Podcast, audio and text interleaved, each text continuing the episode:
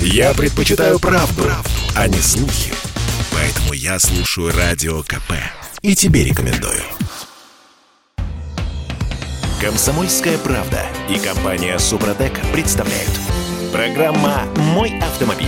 Итаки кто мы? Этим вопросом задаемся сегодня утром. Это не философский вопрос, абсолютно практический. Кто мы? Любители или профессионалы? Я Дмитрий Делинский. Я Алена Гринчевская. Редактор портала осипов точка про у нас на связи. Андрей Олег Осипов. Парни, доброе утро. Доброе утро. Доброе утро всем. Доброе утро. Пробуксовка дня. Я не буду сейчас задавать вопрос, кем себя считает Андрей Олег Осипов, но вот смотрите. Пару лет назад Минтранс придумал разделить всех водителей в нашей стране на две категории. Профессиональные водители, то есть те, кто зарабатывает деньги за рулем, и все остальные. Любители, автолюбители, такое хорошо забытое слово из советских времен. В чем смысл? Если человек зарабатывает за рулем, значит, он чаще находится за рулем, значит, риск ДТП выше, значит, ответственности должно быть больше, а значит, подготовка должна быть лучше. И законопроект Минтранса предполагал такое разделение в автошколах на любительскую подготовку и профессиональную, на любительские права и профессиональные. Два года назад эту идею зарубили в госавтоинспекции, в Минэкономике, в экспертном сообществе, а вот на прошлой неделе с нее отряхнули пыль и снова вытащили на свет. Зачем? Стесняюсь спросить. Вот это самый интересный, наверное, вопрос. Зачем?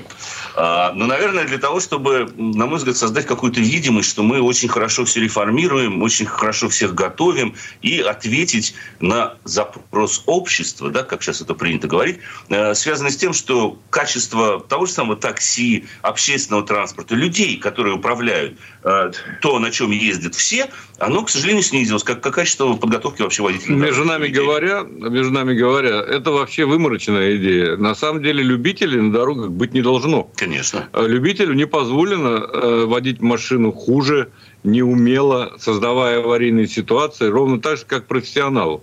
Конечно. Потому что все участники движения равны. И поэтому с этой точки зрения, с точки зрения безопасности, эта идея смысла особого не имеет. Не, ну погодите, вопрос, а, что... а если, если попробовать сделать так, оставить все на том же уровне, как есть, вот что касается любителей, да, нас с вами, mm-hmm. меня, Алены, mm-hmm. вот. Ну, просто учить получше, а учи... а учить получше mm-hmm. тех, кто собирается зарабатывать, тех, кто будет получать профессиональную лицензию. Вот смотрите, какая история. Значит, сейчас с категории «Б», да, собственно, все таксисты с категории «Б». Конечно. И так далее, да? Я понимаю, что нужно отдельно готовить водителей автобусов, грузовиков, Конечно. грузовиков с прицепом. Для этого существуют категории водительских удостоверений. И это уже все и так есть. То есть я вообще в принципе смысла не а понимаю. А чем профессионал отличается от любителя? Вот так, если по большому счету задуматься, даже абстрагироваться. Что у него есть все категории в правах. Нет. Вот в принципе, профессионал, что, а чем отличается от любителя? Наличием опыта и определенных знаний. Между знаниями... Навыков. Навыков. Навыки важнее, чем знания. Да, хорошо, даже навыков. Но первоначальные навыки управления автомобилем и вообще навыки управления автомобилем, они базовые. Они существуют как бы сами по себе и контролируются законами физики. Да, посадка за рулем, газ, тормоз и так далее. Это вот навык. Чем больше мы ездим на автомобиле, тем более профессионально мы начинаем управлять, либо если мы уже занимаемся каким-то вот. спортом. Поэтому изначальное разделение даже в автошколе, вот, этих, вот этот будет любитель, а этот профессионал, мне изначально... Это, конечно, ерунда, да. Но я тебе должен сказать, что э, мало опыта. Опыт, на самом деле, ни о чем не говорит. Ты можешь... Ты можешь всю жизнь ездить за рулем и не уметь по-настоящему водить. Я таких людей нужны, знаю, нужны очень много. Полно таких людей. Нужны базовые навыки, да. которые преподаются профессионально. Я да. тут видел, как Алена Гринчевская кому. паркуется на я, параллельной впрочем, парковке. Я, хорошо паркуюсь. Вот, вот не надо. Я профессионально. Я, офи... я горд и рад за тебя. Вот. Это а, практика ну, и годы, понимаешь? Полтора движения, значит. Да просто вот. у тебя какое-то можно, от... конечно... отношение такое к женщинам за рулем, Дим. В этом все. Можно, можно, конечно, да. десятилетиями, так сказать, приноравливаться, как тебе удобнее сидеть и так далее. А можно за один э, урок научиться правильно сидеть и вращать рулевое колесо. А еще лучше, если недельку потренироваться его вращать. Потому что вот спортсмен любой это знает, а автогонщик, что это номер один, вообще-то говоря, уметь правильно вращать колесо быстро. Конечно. Не резко, а быстро. И правильная посадка за рулем. Чему, Давай. кстати, в школах вот не это совершенно что. недоразумение.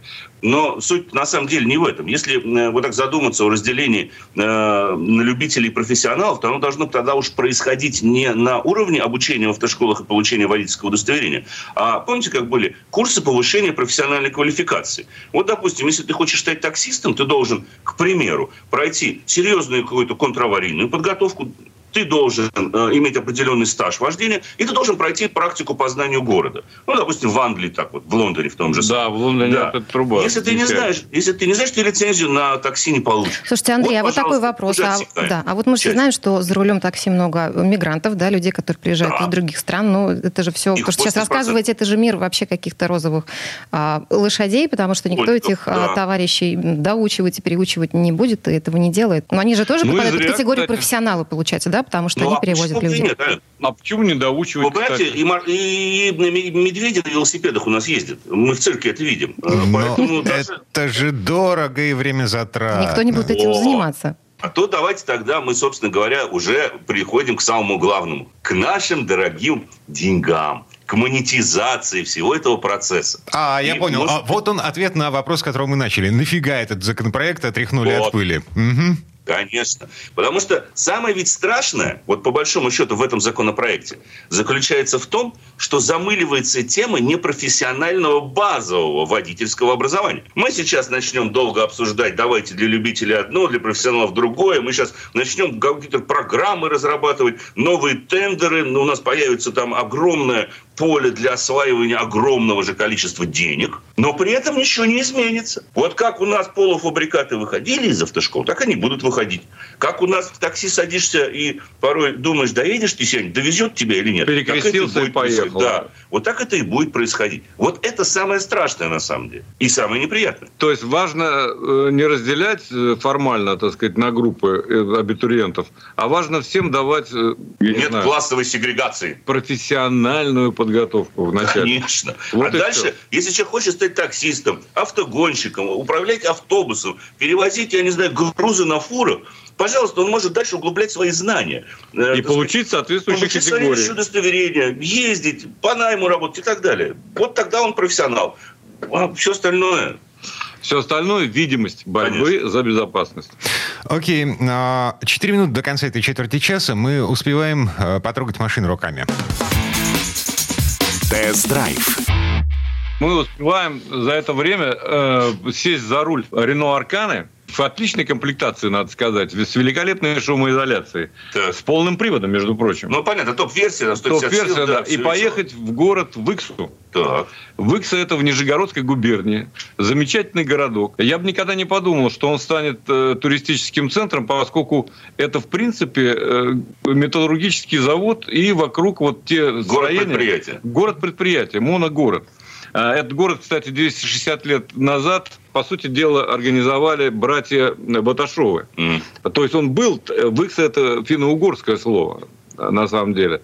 Ну вот они приехали туда, органи... тульские, кстати говоря, из Тулы, тульские ребята. мастера, да, да, ребята. Построили металлургический завод, добились колоссального успеха. А сейчас продолжатели их дела, если можно так выразиться, они превратили этот город в арт-объект. А завод-то есть, но работает? Завод есть, он работает. А но главное, что технологиям. владелец этого завода, то есть, я так понимаю, главный акционер, угу. он э, заражен идеей угу. создать из города в высшей степени привлекательное место, пригласить туда художников, дать им свободу. Молодец. Художники не только российские, художники со всего мира. И, кстати говоря, там есть замечательный фестиваль «Арт-авраг», так называемый. Это такое путешествие выходного вот. дня. Москва, э, Выкса, сколько там э, на одометре? Ну, до Выкса все-таки мы ехали сначала на поезде до Нижнего Новгорода, а А-а-а. потом сто девяносто километров от Нижнего Новгорода до Выксы. Угу. Вот. Кстати сказать, машина справилась, хотя дорога была ну, не самой лучшей. Она, конечно, эта трасса второстепенная, она не освещенная, но асфальт более или менее, скажем так. Я напомню, вот. но, а, богу, Олег Осипов ехал на Аркане, типа топовой комплектации, сто пятьдесят лошадиных это сил. Пульс. А, пульс. Это не версия или пульс, который вот сейчас... Или после... престиж. Или престиж, да. вот это. Просто сейчас поменялась лимитированная версия с темными дисками, с черными. Да, она симпатичная достаточно, но самое главное ведь в том, что там удобно внутри. что не доносится шум с дороги. Да, да, что в этом смысле, конечно. Безукоризненно работает, неплохая. По сути дела, система полного привода. Она у меня стояла в автоматическом режиме, мне лень было ее переключать как-то по-особому. И этого вполне хватало. Подключается mm-hmm. задний мост тогда, когда ему необходимо подключаться, не пугает своими реакциями. Единственное, что, ну, руль, конечно, вялый, как у всех. Легкий. Но, но три с небольшим, три один оборота от упора до упора. Mm-hmm. То есть его надо крутить, в общем, mm-hmm. сказать, когда ты хочешь ехать быстро. Слушайте, меня по-прежнему смущают аркановские движки. Вот, это, это по-прежнему вот та самая пачка сока с турбонаддувом. Да. Да, один тридцать три турбо, сто пятьдесят сил. Но, честно сказать, вот сколько даже ребят тестировали, не знаю. Вот говорят, что действительно очень надежный мотор получился. Я не знаю. Но вот отзывов даже по интернете я смотрел, э, отзывы людей, говорят, что, в принципе, надежные агрегаты долго действительно ходят. Конечно, надо ухаживать за мотором. Понятное дело, что надо менять своевременно масло. И, может быть, даже чаще, чем рекомендует производитель.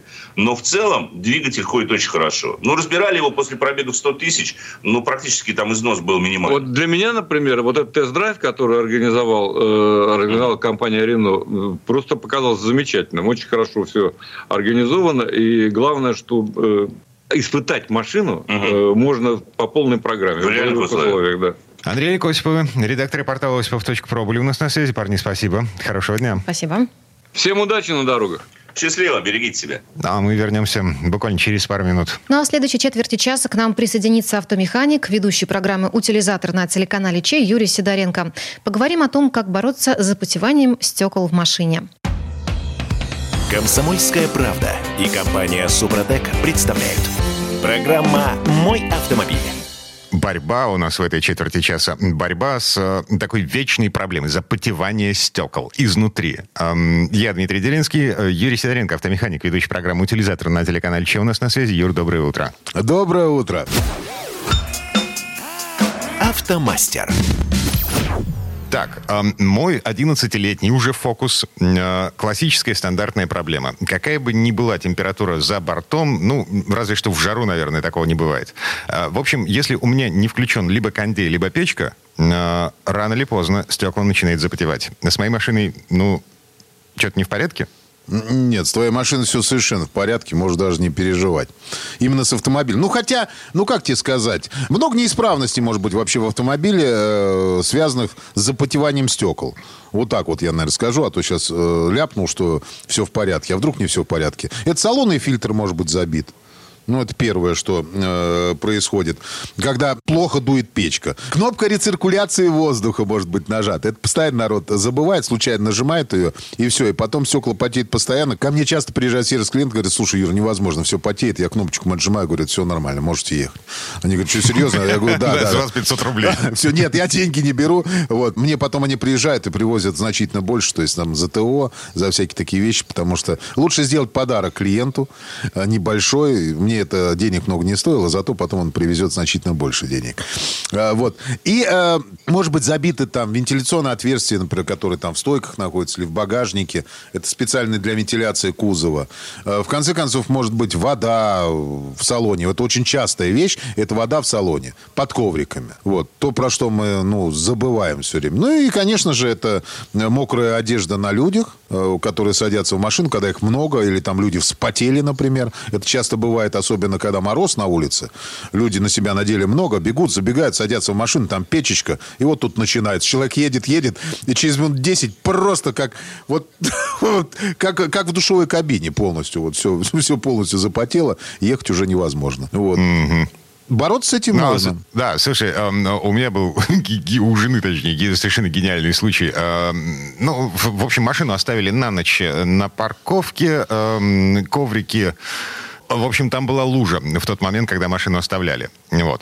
Наутро я, значит, выхожу погреть, завожусь, и через некоторое время начинаю чувствовать какой-то запах, какой-то гарь, проводкой паленой пахнет. Офигеть! Выяснилось, жена забыла в этой луже кабель. Ну, провод из прикуривателя торчащий, которым она мобильный телефон подключала. Лужа оттаяла. И в, в, в проводе случилось короткое замыкание. Ну, понятно, естественно. Слушайте, такое тоже бывает, поэтому нужно, конечно, все приборы из прикуривателя убирать всегда, на ночь особенно. Это я всегда всем рекомендую делать, потому что это опасно просто. Так, а что дальше было? Что ты делал с водой? Убирал ее? Ну, естественно. Да. Вот. Ну, с тех пор, каждый раз после того, как, ну, в смысле, приехал, припарковался, воду выливаю из ковриков. Ну, это правильно совершенно ты делаешь. Надо и воду из ковриков выливать, и под коврики надо класть... Ну, либо специальные влаговпитывающие такие, их, автопамперсы их называют, э, вот, э, коврики. Ну, в принципе, э, хорошо работает газета. То есть это старый дедовский способ, которым я, честно говоря, пользуюсь без зазрения совести. У нас много приносит всяких рекламных газет.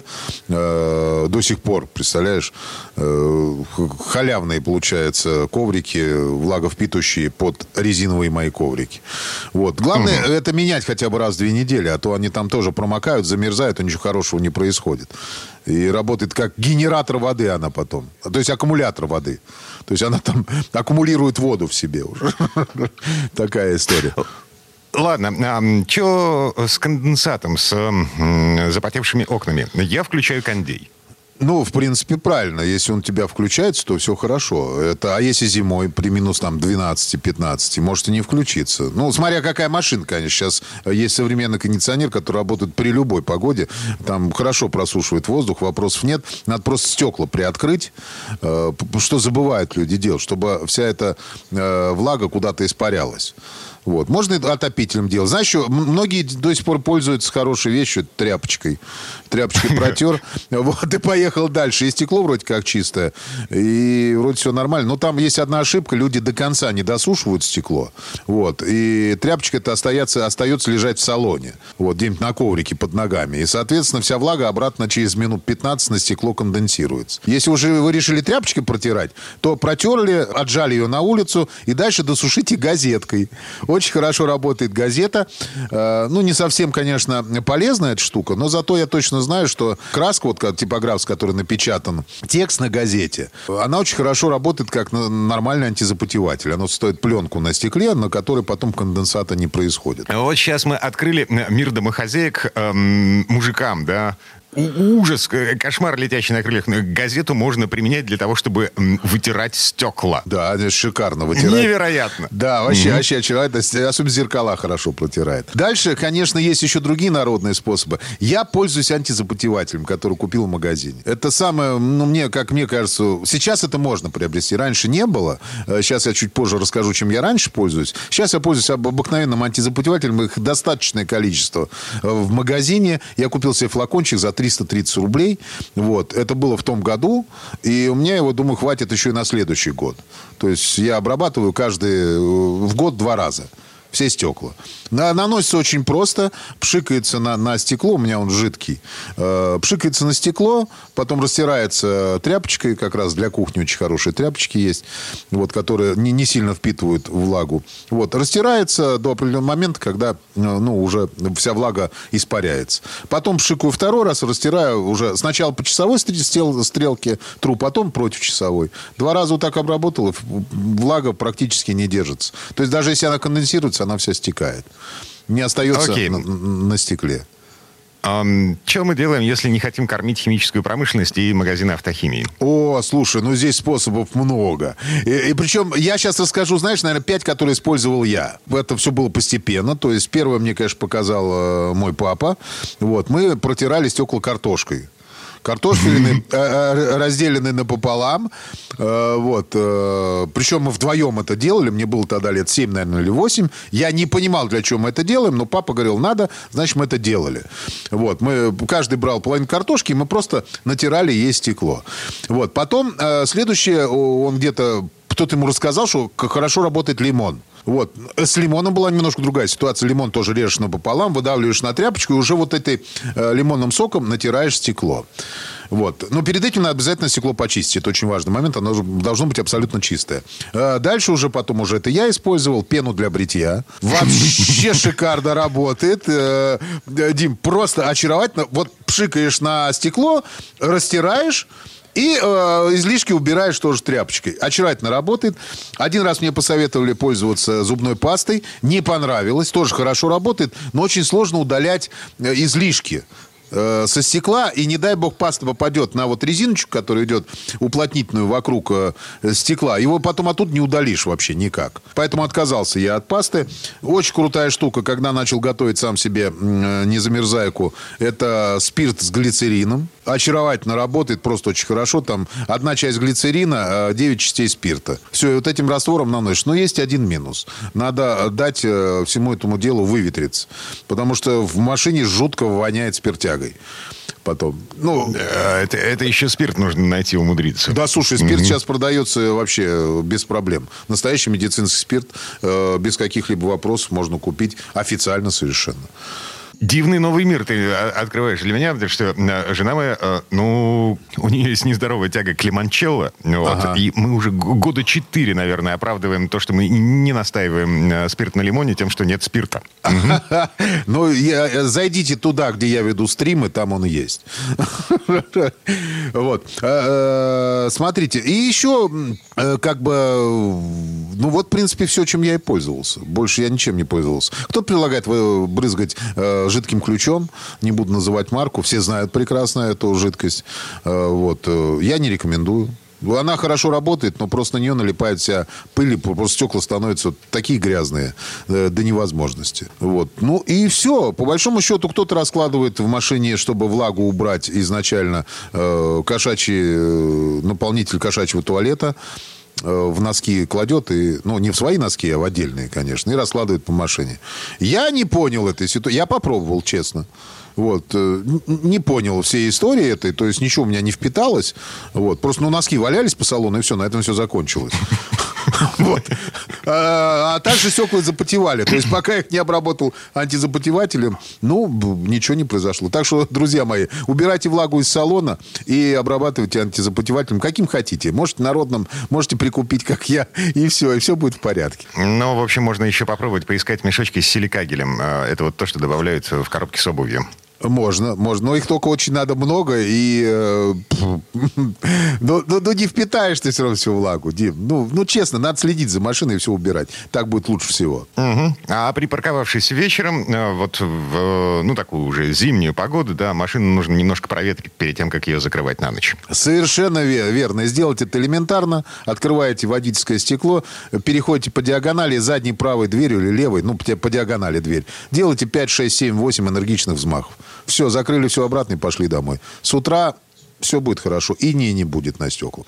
Юрий Сидоренко, автомеханик, ведущий программы «Утилизатор» на телеканале Че. Юра, спасибо, хорошего дня. Большое спасибо, всем прекрасной дороги. А мы вернемся в эту студию буквально через пару минут. В следующей четверти часа у нас Федор Буцко. Поговорим о том, что делать в случае коммунальных неприятностей с машиной. Типа упавшей сосульки или открытого канализационного люка. «Комсомольская правда» и компания «Супротек» представляют. Программа «Мой автомобиль». А это мы вернулись в студию радио «Комсомольская правда». Я Дмитрий Делинский. Я Алена Гринчевская. Федор Буцко у нас на связи. Федь, доброе утро. Доброе утро. Доброе утро. Здравствуйте. В этой четверти часа стелим соломку. Ну, то есть мы будем обсуждать, что делать, если на дороге происходят всякие неприятности. Дорожные истории. Дим, с тобой что-нибудь такое происходило? С женой, например, происходило. Вот. И я редко езжу за рулем. Потому что, ты ну, хитрый. Да. Так или иначе. Жена как-то проезжала мимо шиномонтажа. Вот. И уже проехала этот шиномонтаж. А там яма с острым краем. Значит, звонит, говорит... Неожиданно так, около шиномонтажа. Говорит, пробила колесо насмерть. Что делать? Ну, собственно, элементарный шиномонтаж. Угу. Вот, разговаривали. Ну, никакие компенсации никуда вы не подавали за эту яму, я так ну, понимаю. Это же бессмысленно и бесполезно. То есть э, надо еще умудриться каким-то образом доказать, что э, именно эта яма находится именно на том участке, именно той дороги, которую обслуживает дорожно-ремонтно-строительное управление номер тыдыщ-тыдыщ. Ну, не совсем э, столь печальная эта история. Да, в большинстве случаев проще, конечно, быстрее, легче. Вот уже случилось это неприятно. неприятности. Вы проехали, ну, хорошо, колесо пробили, плохо, рядом шиномонтаж, семьсот рублей, и вы едете дальше через час. Или там через тридцать минут, если ребята проворно и очереди нет. Но, тем не менее, бывают ситуации там более критические. Вот я, например, там почти неделю, дней пять, ездил мимо открытого люка. Ну, вернее, не люк, это было сливное отверстие на мосту. Оно значительно меньше в диаметре, меньше, чем канализационный люк. Но, тем не менее, я в нее поначалу въехал и, ну, тоже удивился тому, как подпрыгнул автомобиль. Ну, ни, поломок не случилось. Это, кстати, центр Москвы. Но, тем не менее, сейчас начинается сезон массированной механи... мехуборки, да, когда автомобили выезжают, сгребают снег, чистят и так далее. Спасибо им за это. А заодно всплывают или проваливаются люки. И, в общем-то, понятно, что смотреть нужно в оба, но, тем не менее, если какая-то беда случилась, например, вы там все-таки въехали в этот люк, и тут уже наверняка из открытого люка просто так мало автомобилей может выехать и мало водителей. Поэтому вот есть какой-то... Нужно сразу себе держать в голове определенный алгоритм действий, чтобы не допустить ошибки и для того, чтобы, соответственно, потом рассчитываться и получить компенсацию. Понятно, что первым делом вы там огораживаете место ДТП, если вы застряли в этом люке, или проедете, даже выехали из него, но видите, что у вас повреждено колесо, вполне вероятно поврежден диск, возможно, повреждена подвеска, это вы сразу можете не понять, то, соответственно, огораживаете, останавливаетесь, огораживаете место ДТП в соответствии с правилами, вызываете автоинспекторов, вызываете ГИБДД и там дальше чувствуете себя блогером и ходите, делаете многочисленные фото с разных ракурсов, крупным планом, общим планом, э, обзорные фото, чтобы было видно, где вы находитесь.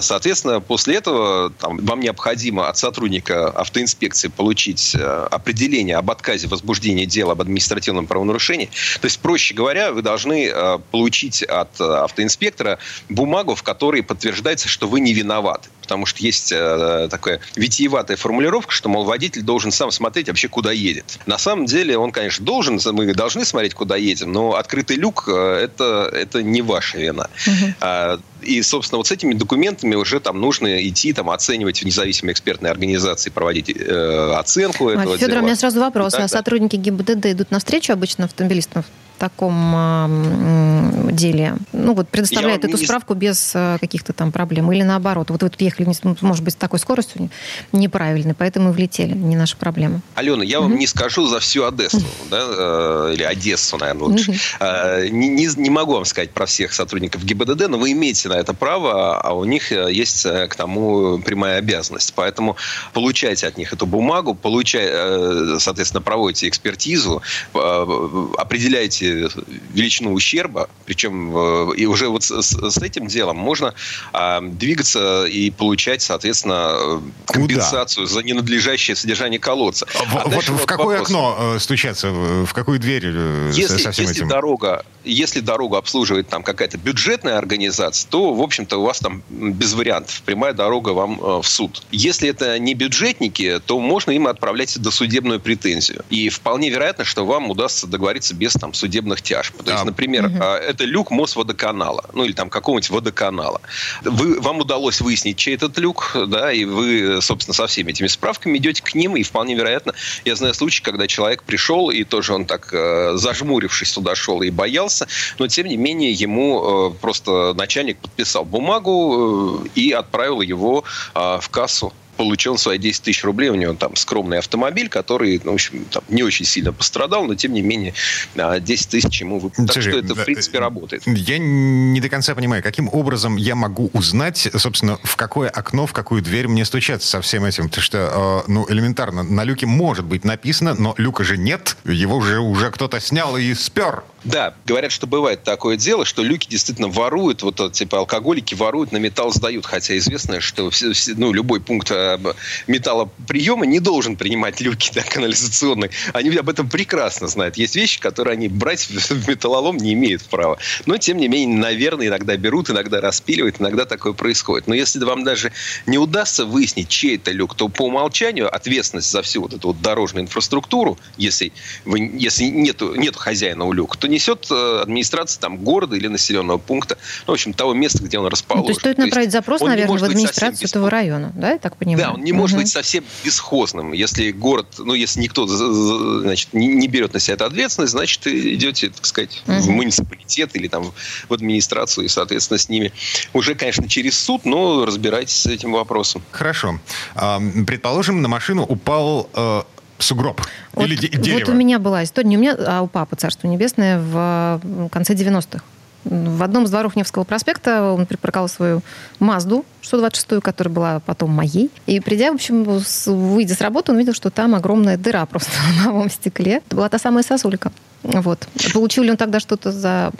Это я не знаю, честно признаться. Тяжелые были времена. Вот если вы, да, да это, это неприятная история. И, к угу. сожалению, их сейчас будет много. И понятно, что очень много есть в стране дворов, где просто так устроено, что машины стоят около домов. И с них сейчас начнет лететь снег, лед с крыш, с, балкон, с балконов и так далее. И если вы приходите и видите, что на машине ком снега, и у вас разбито лобовое стекло, помята крыша, ну или какие-то еще повреждения, в принципе, алгоритм похож, только вам нет смысла вызывать ГИБДД, потому что это не является дорожно-транспортным происшествием, вам нужно вызывать, соответственно, полицию. И нужно учитывать, нужно посмотреть вообще, где вы стоите. Сейчас ведь тоже на многих домах стоят вот эти таблички, мол, не парковаться, возможен сход снега. Эти таблички, они годами висят, они часто уже там не очень-то и видны, там выцвели и так далее, но понятно, что все пытаются эту ответственность со себя, с себя снять. Но, тем не менее, за падение снега, льда или каких бы то ни было посторонних предметов, ну, например, при ремонте крыши кто-то забыл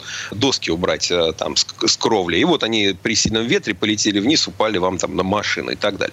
То есть обычно за многоквартирный дом отвечает управляющая компания. Там, ну, либо это тэ эс жэ, или это какая-то структура жэ ка ха. Там. А если это частный дом, то, соответственно, к хозяину здания, тоже к собственнику здания можно обратиться и требовать, собственно, компенсации. Понятно, что вот когда вы паркуетесь, например, там, весь дом с утра дворники обтянули оградительной бело-красной лентой, потому что собираются чистить крышу. А вы так подъехали и думаете, а, места нет, ничего, постою-ка я тут немножко. Заехали под эту ленту, и вот случилась беда. То, в принципе, ну, в этой ситуации, конечно, легко вы компенсацию не получите. Скорее всего, ну, по крайней мере, поначалу получите отказ в выплатах, причем не только там, от там, владельца здания, но еще и по полису каско можете запросто остаться без компенсации, потому что вы как бы нарушили правила парковки там, и так далее. И это называется грубая неосторожность. Но, тем не менее, закон вообще-то, в принципе, вас не лишает права требовать компенсации, даже несмотря на такую вот грубую неосторожность. Ну, то есть, место было ограждено специальными лентами, или там стояли там таблички, там, вот эти выцветшие с надписью там, «Осторожно, там, снег в башка попадет», вот это вот все. Поэтому, как и в случае с открытым люком, вы первым делом фотографируете автомобиль во всех ракурсах с привязкой к месту, с номерным знаком, с названием улицы, если это возможно, или с номером дома и так далее. А по возможности ищите свидетелей, потому что если вам падало там, полтонны снега на крышу, то, скорее всего, или там сосулька большая падала, то наверняка кто-то что-то слышал. Если есть такие люди, просто записывайте Записывайте их какие-то контакты, берете телефоны, там, чтобы их можно было при случае найти. Может быть, камеры э, видеонаблюдения стоят. Сейчас они стоят повсеместно, поэтому э, можно и там тоже запросить видеозаписи, чтобы, в общем, дальше аргументировать свои претензии. Потом, вот после того, как вы получили э, документы об осмотре места происшествия со стороны там, полицейского, подписали их, э, и, собственно, потом уже можно там, обращаться с досудебным обращением, требовать компенсацию ущерба, так сказать, мирным способом. Если это дело не сработало, и на самом деле часто ну, хозяева зданий, что называется, простите за сниженную лексику, отмораживаются и, в общем, уходят в несознанку и так далее, в общем, не хотят деньгами делиться. Ну, тогда дорога в суд. И, в общем, вот мой товарищ недавно самостоятельно справился, кстати, с подобным иском, то есть не тратил деньги на юристов, которые когда-то вам, возможно, вернутся. А полистал интернет, составил э, бумагу для суда, отдал на проверку, правда, знакомому юристу, который чуть больше в этом соображает. Все получилось, буквально да? через, какие-то, угу. через какие-то считанные восемнадцать месяцев получил деньги. О, машин к тому времени уже в утиль может идти. Конечно, это долго, долго, долго, муторно, но тем не менее, ну, как бы, если у вас помят крыша, уничтожен автомобиль, то имеет смысл это сделать. Федор Буцко был у нас на связи. Федь, спасибо, хорошего дня. Спасибо. Всего вам доброго. Да, мы вернемся в эту студию буквально через пару минут. В следующей части программы у нас журналист и летописец мирового автопрома Александр Пикуленко. Послушаем историю о баварском стиле, об эволюции автомобилей бэ эм вэ. «Комсомольская правда» и компания «Супротек» представляют. Программа «Мой автомобиль». А это мы вернулись в студию радио «Комсомольская правда». Я Дмитрий Делинский. Я Алена Гринчевская. И в этой четверти часа у нас традиционная история от Александра Пикуленко. На этот раз речь пойдет о немецком автопроме. В частности, о том, как создавался стиль автомобилей популярной марки бэ эм вэ. Вообще, баварцы производят не только машины и мотоциклы, но даже велосипеды. Хотя так было далеко не всегда. Слово Сан Санычу. Предыстория. Возможно, современники не спорили бы столько об эксцентричных экспериментах с внешним видом автомобилей бэ эм вэ, если бы лучше знали, какие машины выпускала фирма после Второй мировой войны. Ведь в военное время баварцы выпускали авиамоторы, в том числе и реактивные, а еще мотоциклы бэ эм вэ эр семьдесят пять. Глава отдела проектирования двигателей Александр фон Фалькенхаузен в тысяча девятьсот сорок втором году лично проехал на одном из таких мощных мотоциклов три с половиной тысячи километров русских дорог, чтобы проверить пригодность этой машины к условиям Восточного фронта. Когда же начались ковровые бомбардировки союзников, военное производство было эвакуировано в пещеры возле озера Старнбергер в сорока километрах от Мюнхена. Бомбежки тысяча девятьсот сорок четвертого года полностью разнесли цеха в Мюнхене, Айзенахе и соседнем с ним Дюрерхофе. На территории автозавода «Дикси» уцелела только столовая. Довершить разрушение собирались сами нацисты. Но директор мюнхенского авиапроизводства Курт Донат саботировал приказ Тилли, предписывающий ничего не оставлять противнику. Когда в апреле в Айзенах пришли американцы, а они продвинулись много дальше определенных для них границ оккупационного сектора, никто и не думал о восстановлении былого производства. Директору Альберту Зидлеру предложили заняться ремонтом автомобилей и мотоциклов. Но американцы через три месяца ушли из Айзенаха, и коллеги уговаривали директора тоже уехать в Мюнхен. Он колебался, и они отправились в путь без него. А на следующее утро в конторе Зидлера появились русские солдаты, потребовавшие отремонтировать их зеленый бэ эм вэ триста двадцать один. Как ни странно, гонораром стал целый грузовик сигар. С него-то и началась послевоенная история завода «Вартбург». Через некоторое время русский комендант поставил Зидлера в известность, что надо возобновить производство. «Сколько вам потребуется времени, чтобы начать работу?» Директор ответил, что полтора года. Комендант отпустил шесть недель и приставил к Зидлеру своего замполита. Новое предприятие к концу тысяча девятьсот сорок пятого года успело капитально отремонтировать четырнадцать автомобилей и шестнадцать мотоциклов. Автозавод Советского акционерного общества машиностроения, бывший бэ эм вэ. Так в сентябре тысяча девятьсот сорок шестого года стало называться предприятие в Айзенахе. И в тысяча девятьсот сорок седьмом году первые бэ эм вэ триста двадцать один были экспортированы не только в эс эс эс эр, но и в Бельгию, Голландию, Люксембург и Швейцарию. Находившийся в американском секторе мюнхенский завод в это время по-прежнему ремонтирует военные грузовики, писало известное швейцарское издание «Автомобиль Ревью». Наряду с двухдверным лимузином бэ эм вэ триста двадцать один, который стоил у швейцарского дилера тринадцать тысяч шестьсот франков, предлагались также четырехдверные бэ эм вэ триста двадцать шесть, фургоны и даже спортивные модели. А в городе Хемниц, еще не ставшем Карлмаркштадтом, на базе бывшего завода «Вандерер» сделали централизованное конструкторское бюро, которому поручили разрабатывать новые модели. Но кто спроектирует для автомобиля кузов? Заводской стилист Вильгельм Мейерхубер просиживал без дела в Мюнхене и в ГДР не собирался. И за дело поручили взяться молодому инженеру Гансу Флейшеру из группы подвесок и моторов. Это никого не смутило. Сделал же двигателист Фриц Фидлер в тысяча девятьсот тридцать шестом году самую красивую довоенную бэ эм вэ триста двадцать восемь. Флейшер взял за основу четырехдверный кузов от модели триста двадцать шесть и занялся тем, что теперь называют фейслифтингом. Ведь механическую часть ему трогать запретили, и основа осталась довоенной. Приварная рама, прежние подвески и руль заняли привычные места. Но была увеличена мощность до пятидесяти пяти лошадиных сил. Перенесли с пола на рулевую колонку рычаг переключения передач. автомобиль, несмотря на свои архаичные крылья, не выглядел старомодным. Аккуратные немцы сменили модель в соответствии с графиком модельного года. Меж тем, в Карл-Маркс-штадте вовсю экспериментировали с понтонными кузовами. Первый прототип бэ эм вэ триста сорок два, показанный на Лейпцигской ярмарке тысяча девятьсот пятьдесят первого года, уж очень походил на пластилиновый макет бэ эм вэ триста восемьдесят пять, который растекся в пламени союзнических бомбардировок. Это стало последней каплей. У руководства Мюнхенского завода просто кончилось терпение, ведь их новая модель пятьсот один выглядела близнецом. А потом они заявили, на каком основании советские используют их славную бело-голубую эмблему. И подали в суд. В окружном суде Дюссельдорфа было объявлено о достижении мирового соглашения. Завод в Айзенахе переименовали в е эм вэ, а цвета эмблемы сменили на красно-белый цвет герба Тюрингии. Тут бы самое время развиваться дальше. Но вмешалась плановая экономика. Заводу в Айзенахе в директивном порядке навязали более демократичную конструкцию, заставив взять за основу предвоенный дэ ка вэ эф девять. В дальнейшем из нее разовьется автомобиль, который опять уже в третий раз за историю завода назовут Wartburg. А в Мюнхене после выпуска кастрюли домашних хлебопечек начали с мотоцикла эр двадцать четыре.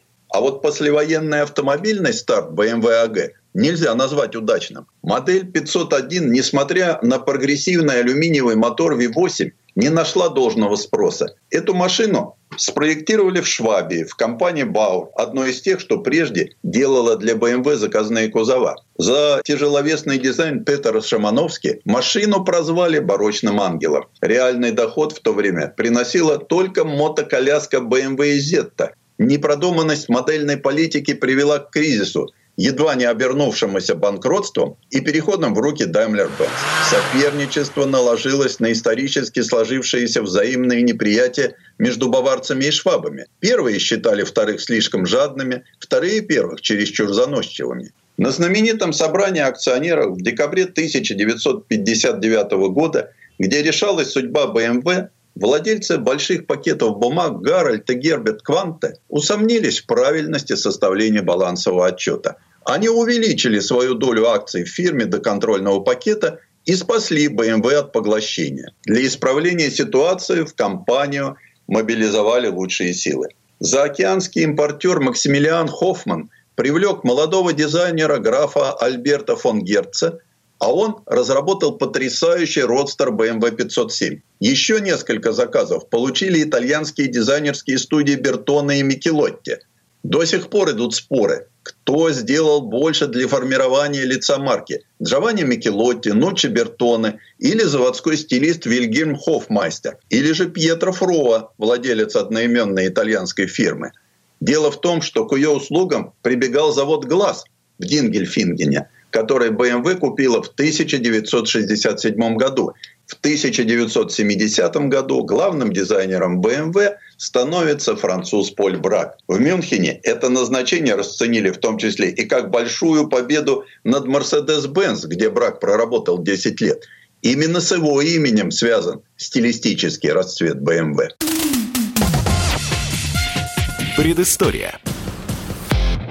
Сан Саныч, спасибо. Это был Александр Пикуленко, летописец мировой автомобильной индустрии. И у нас на этом все на сегодня. Алена Гринчевская. Дмитрий Делинский. Берегите себя. Программа «Мой автомобиль».